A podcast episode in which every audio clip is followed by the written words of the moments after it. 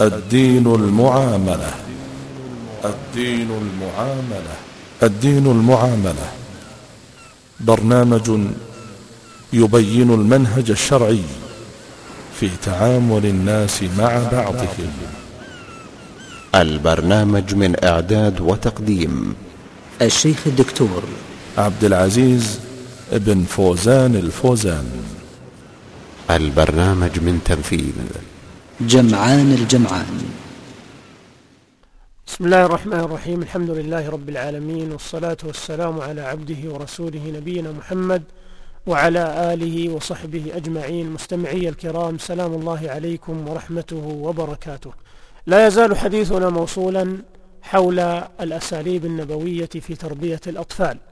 ومن ذلك التربية بالمداعبة والممازحة والملاطفة فقد صح عنه عليه الصلاة والسلام أنه قال كل ما يلهو به المرء المسلم باطل إلا رميه بقوسه وتأديبه فرسه وملاعبته أهله فإنهن من الحق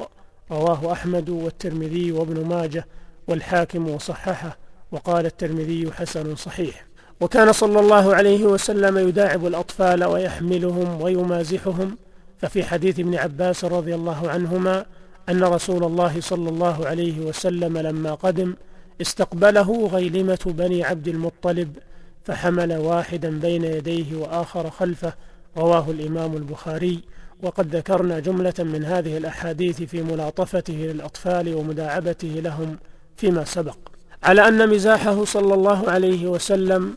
لم يكن به شيء يخدش الحياء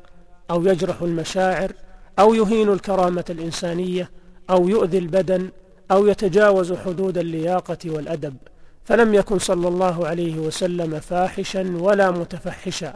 وكان يقول ليس المؤمن بالطعان ولا اللعان ولا الفاحش ولا البذيء رواه أحمد والترمذي وحسنه وكان يقول إن الله يبغض الفاحش البذيء رواه أحمد وأبو داود والترمذي وصححه وكان صلى الله عليه وسلم يقول ويل للذي يحدث فيكذب ليضحك به القوم ويل له ويل له رواه أحمد وأبو داود والنسائي والترمذي وحسنه وكان صلى الله عليه وسلم يداعب أصحابه ويلاطفهم ما بين الحين والآخر فقالوا له يوما يا رسول الله إنك تداعبنا فقال إني لا أقول إلا حقا رواه الإمام أحمد والترمذي وقال حسن صحيح وعن انس رضي الله عنه قال ان كان رسول الله صلى الله عليه وسلم لا يخالطنا حتى يقول لاخ لي صغير يا ابا عمير ما فعل النغير والنغير تصغير نغر وهو طائر يشبه العصفور وكان له نغر يلعب به فمات كما كان صلى الله عليه وسلم يمسح احيانا على خد الطفل تلطفا له كما ورد في صحيح مسلم عن جابر بن سمرة قال صليت مع رسول الله صلى الله عليه وسلم ثم خرج إلى أهله وخرجت معه فاستقبله ولدان أي صبيان فجعل يمسح خدي أحدهم واحدا واحدا رواه مسلم وروى النسائي أن رسول الله صلى الله عليه وسلم كان يزور الأنصار ويسلم على صبيانهم ويمسح رؤوسهم والحديث صححه الألباني وعن ابن عباس رضي الله عنهما قال كنت غلاما أسعى مع الغلمان فالتفت فإذا أنا بنبي الله صلى الله عليه وسلم خلفي مقبلا فقلت ما جاء نبي الله صلى الله عليه وسلم إلا إلي قال فسعيت حتى أختبئ وراء باب دار قال فلم أشعر حتى تناولني فأخذ بقفاي فحطأني حطأة أي ضربني بكفه ضربة ملاطفة ومداعبة فقال اذهب فادع لي معاوية قال وكان كاتبه فسعيت فأتيت معاوية فقلت أجب نبي الله صلى الله عليه وسلم فإنه على حاجة رواه الإمام مسلم وكان صلى الله عليه وسلم يتواضع للأولاد عامة ولأولاده خاصة فكان يحمل الحسن رضي الله عنه على كتفه الشريفة ويضاحكه ويقبله ويضمه ويريه أنه يريد أن يمسك به وهو يلعب فيفر الحسن هنا وهناك وهو يلاحقه ثم يمسك به عليه الصلاة والسلام ويضمه إليه ومن تمام حبه له وحرصه على مصلحته أنه كان يؤدبه بلطف مع بيان السبب فقد روى أبو هريرة رضي الله عنه قال أخذ الحسن بن علي رضي الله عنه تمرة من تمر الصدقة فجعلها في فيه فقال صلى الله عليه وسلم كخ كخ ارمي بها أما علمت أنا لا نأكل الصدقة والحديث متفق عليه ويشب الحسن رضي الله عنه وما زال يذكر من أيام طفولته أن رسول الله صلى الله عليه وسلم كان يشرب ماء باردا ذات مرة فملأ فمه ثم مج مجة في وجه الحسن يلاعبه ويؤانسه ويترطف معه ولم تمنعه هيبته ووقاره من النزول إلى مستوى طفل لأجل أن يدخل السرور إلى قلبه وقد فعل نظير هذا أيضا مع عدد من أطفال الصحابة كما سبق بيانه وكان عليه الصلاة والسلام يمازحهم بما يعقلون ويدركون فيقول لأحدهم وهو أنس بن مالك خادمه رضي الله عنه فيقول له يا ذا الأذنين والحديث رواه أحمد وأبو داود والترمذي وصححه وكلنا لنا أذنان لكنه من باب المزاح والمداعبة ويركب الحسن والحسين على ظهره وهو ساجد فيطيل السجود لئلا يعكر أنسه كما مر معنا سابقا أرأيتم ألطف وأجمل من هذا التعامل وصدق ربنا عز وجل وإنك لعلى خلق عظيم ومن الأساليب التربوية المهمة التي لا غنى لكل طفل عنها التربية بالوعظ الحسن والنصح اللطيف عن ابن عباس رضي الله عنهما قال كنت ردف النبي صلى الله عليه وسلم أي رديفه على حمار فقال لي يا غلام قلت لبيك وسعديك يا رسول الله قال يا غلام قلت لبيك وسعديك يا رسول الله قال يا غلام قلت لبيك وسعديك يا رسول الله قال اني اعلمك كلمات احفظ الله يحفظك احفظ الله تجده تجاهك تعرف الى الله في الرخاء يعرفك في الشده اذا سالت فاسال الله واذا استعنت فاستعن بالله واعلم ان الامه لو اجتمعوا على ان ينفعوك بشيء لم ينفعوك الا بشيء قد كتبه الله لك وإن اجتمعوا على أن يضروك بشيء لم يضروك إلا بشيء قد كتبه الله عليك رفعت الأقلام وجفت الصحف رواه الترمذي وغيره وحديث صحيح وفي رواية احفظ الله تجده أمامك تعرف إلى الله في الرخاء يعرفك في الشدة واعلم أن ما أخطأك لم يكن ليصيبك وما أصابك لم يكن ليخطئك واعلم أن النصر مع الصبر وأن الفرج مع الكرب وأن مع العسر يسرا ونستفيد من هذا الحديث فوائد عديدة منها أولا البدء بتعليم العقيدة فأول شيء يجب أن نعلمه لأولادنا هي العقيدة الصحيحة وقد بدأ المصطفى صلى الله عليه وسلم بتعليم ذلك لابن عباس وللأمة من بعده فقال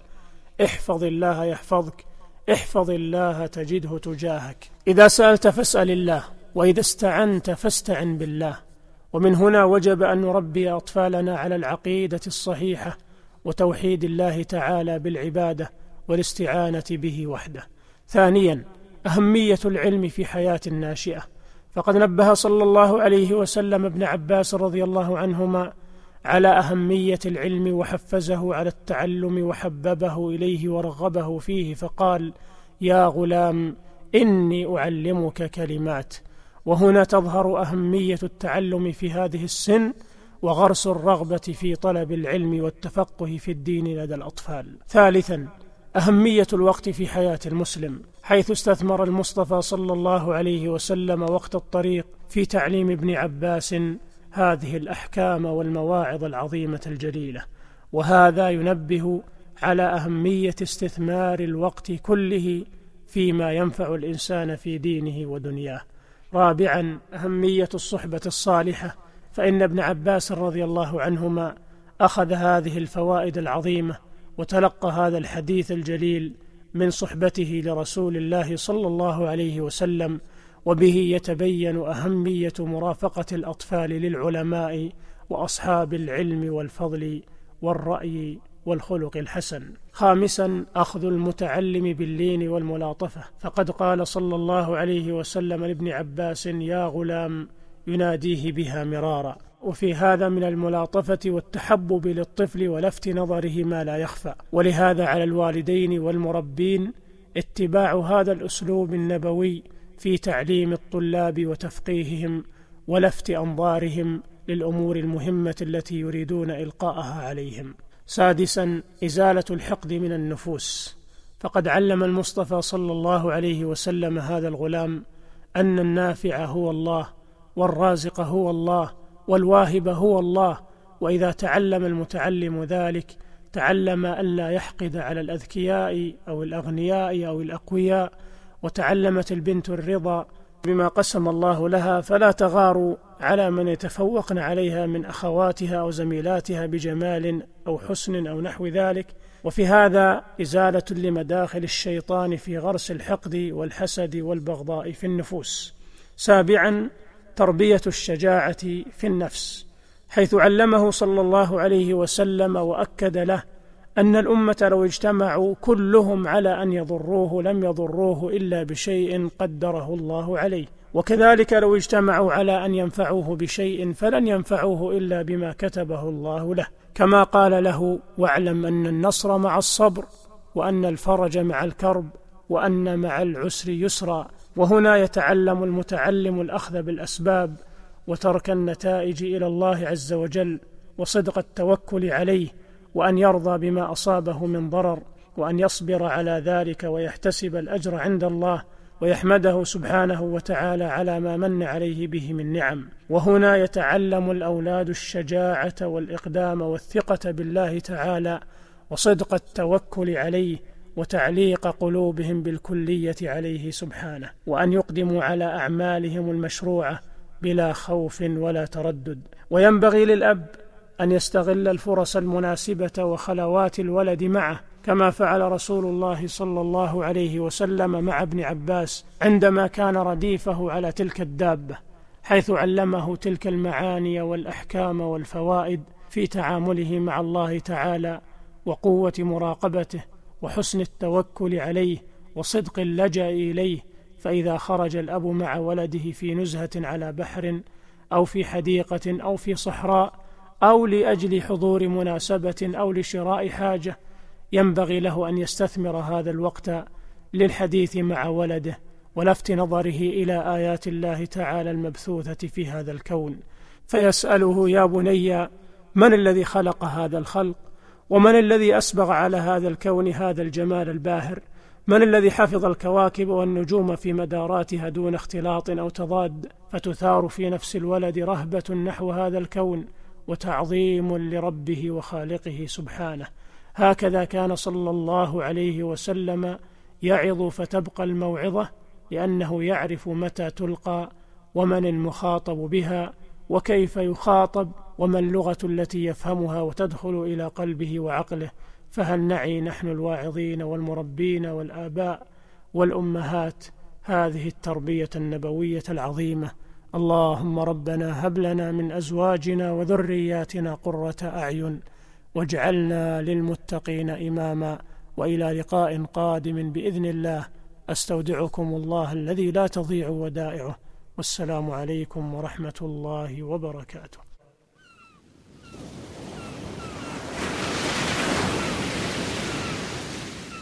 الدين المعاملة